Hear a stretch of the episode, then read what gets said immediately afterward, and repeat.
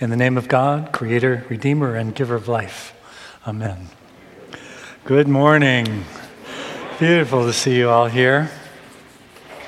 So, uh, yesterday I was at a party and this, I met this lady who had heard about me from a mutual friend, and she said, Oh, you're that Episcopalian priest, uh, pastor, I don't know. And I said, Yeah, both are correct. That's good. And, and then she said, You know, I can never stay awake during a sermon. She said, It doesn't matter if the sermon is really good or really bad. It's just, there's just something about sitting inside, you know, and listening to somebody talk. I just go out like a light. And I said, I completely understand. I fall asleep during my own sermons all the time. and then she said, You know, the outdoors is my cathedral. That's really where I find peace. And I said, I know, right? Me too. And of course, I find God in church as well. They're not mutually exclusive, you know. I cannot begin to count the number of conversations I've had like this over the years. So often, the person I'm talking to seems to think they are mutually ex- exclusive, that you're either the kind of person who finds God on a mountaintop or in the woods, or you're the kind of person who finds God in a sleepy, old, boring church. Thank God it's not that binary. I've even heard it said that God can be found in soup kitchens and in hospital rooms and prison cells, and even, I dare say, in strip malls and office cubicles, even the DMV. I had the most profound conversation with this guy at the DMV a while ago. It is my hope that one day I'll be able to say with complete sincerity that I can catch a glimpse of God in every place and in every circumstance that I find myself. In fact, all my life, you know, that's all I've ever wanted to feel that divine connection with the heart of reality wherever I happen to be. Turning page. I keep thinking that, you know, if I can just peel away all the things in my brain that keep me from seeing God clearly.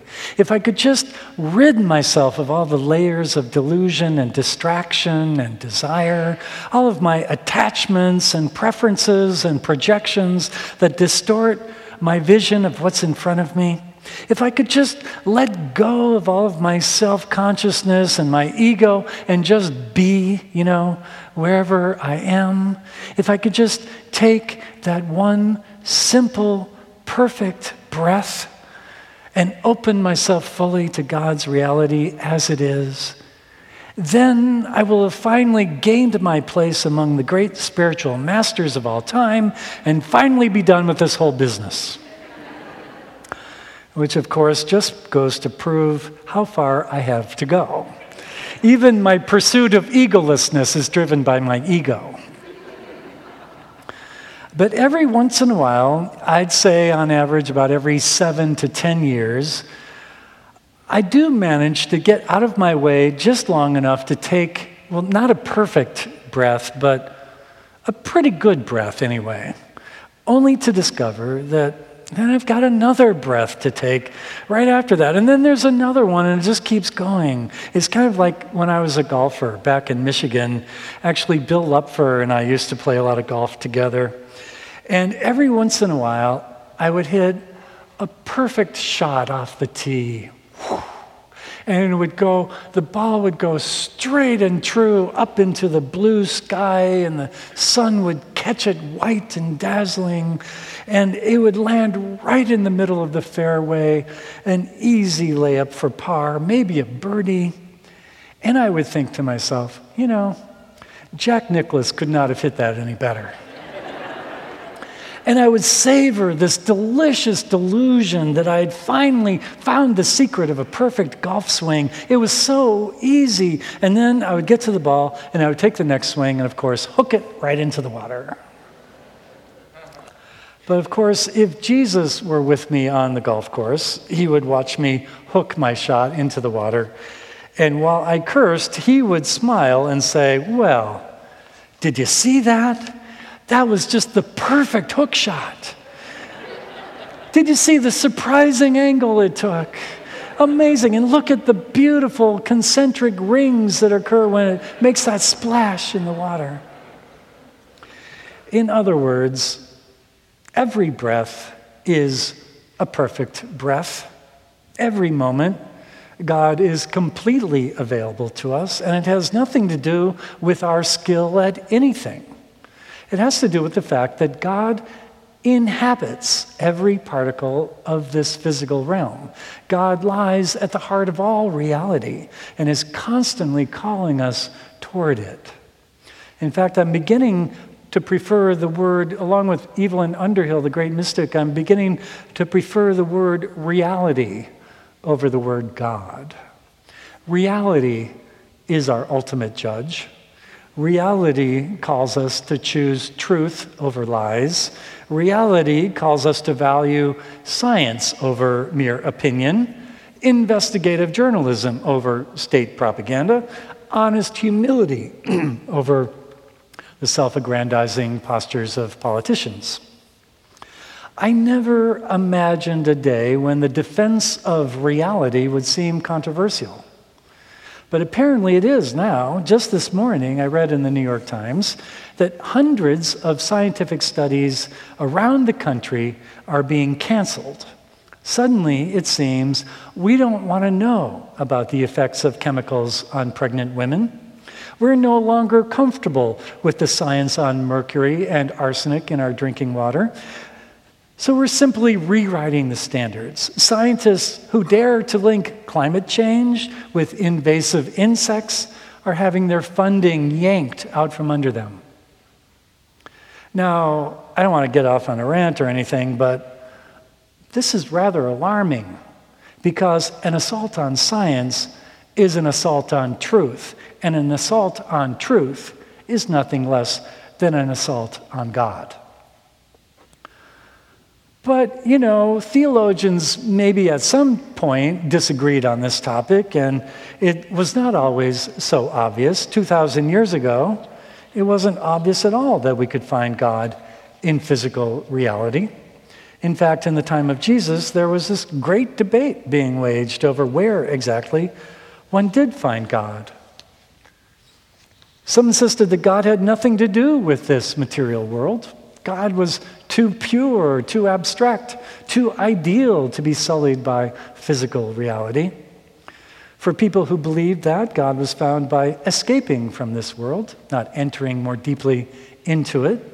God was found in the wonderful mythologies of Greece or Rome, or in the delirious ecstasies of mystery religions and temple prostitutes. God was found in the soothsayers, in the trances, and in dreams.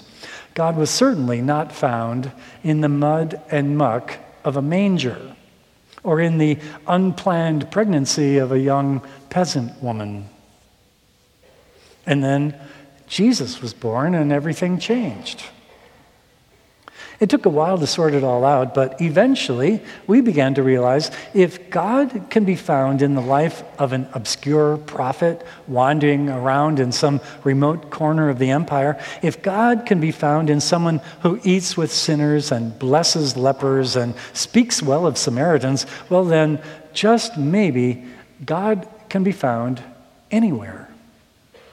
Which, of course, is why this morning's gospel reading, the famous prologue to John's gospel, is said to be one of the most profound pieces of scripture ever written because it makes this audacious claim all things came into being through him, and without him, not one thing came into being. In other words, everything in the entire creation bears the imprint of God. God is written into the very DNA of creation every particle, every stone, every tree, every cell. There's no place where you can escape God. There's no palace, no bunker, no mansion where God is not calling us into simple recognition of reality. My friend Ruben Habito is a former Jesuit priest who uh, was sitting in a Zen retreat in Japan uh, in the 1960s, and he had this awakening. He says, I came to see the creation as an ever present wonderment, an ever present wonderment with every breath, every step, every smile, every leaf, every flower, every raindrop, realized as literally as nothing but the grace filled gift from the infinite and ever flowing divine love. For me, that's a pretty great interpretation of this claim made in John's Gospel. God is an ever present wonderment with every breath, every raindrop. Some contemplatives call this the suchness of reality. The suchness of reality, the ways in which the creation reveals itself as infinitely interconnected and super saturated with love. But you know, you, you, you don't need to be a, you know, a fire breathing Roman Catholic Zen master to encounter this reality. This morning we gathered in Stearns Library to read Truman Capote's perfect little short story called A Christmas, A Christmas Memory. It's this autobiographical piece about growing up very poor in the rural South. He was all of seven years old, and his best friend is a distant cousin who lived with them. She was in her 60s, and she was as sensitive and as eccentric as he was, so they were best friends in one of the final scenes in the story, they have gone down to a meadow on a sunny Christmas morning.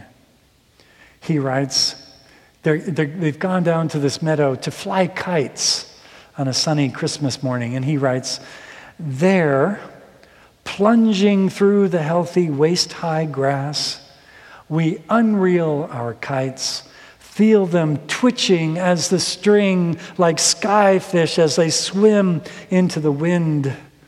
Satisfied, sun warmed, we sprawl in the grass and watch our kites cavort. Then, her, then his friend cries out, My, how foolish I am. And she says she's suddenly alert, like a woman remembering too late that she has biscuits in the oven. She says, You know what I've always thought?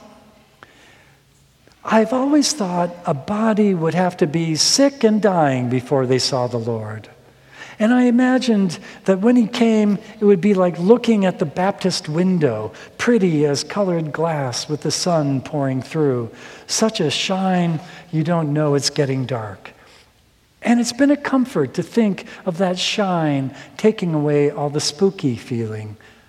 But I'll wager it never happens. I'll wager at the very end of, uh, at the very end a body realizes the Lord has already shown himself. That things as they are, her hand circles in a gesture that gathers clouds and kites and grass and Queenie, their dog, pawing earth over her bone. Just what we've always seen, we were seeing him. As for me, I could leave the world with today in my eyes.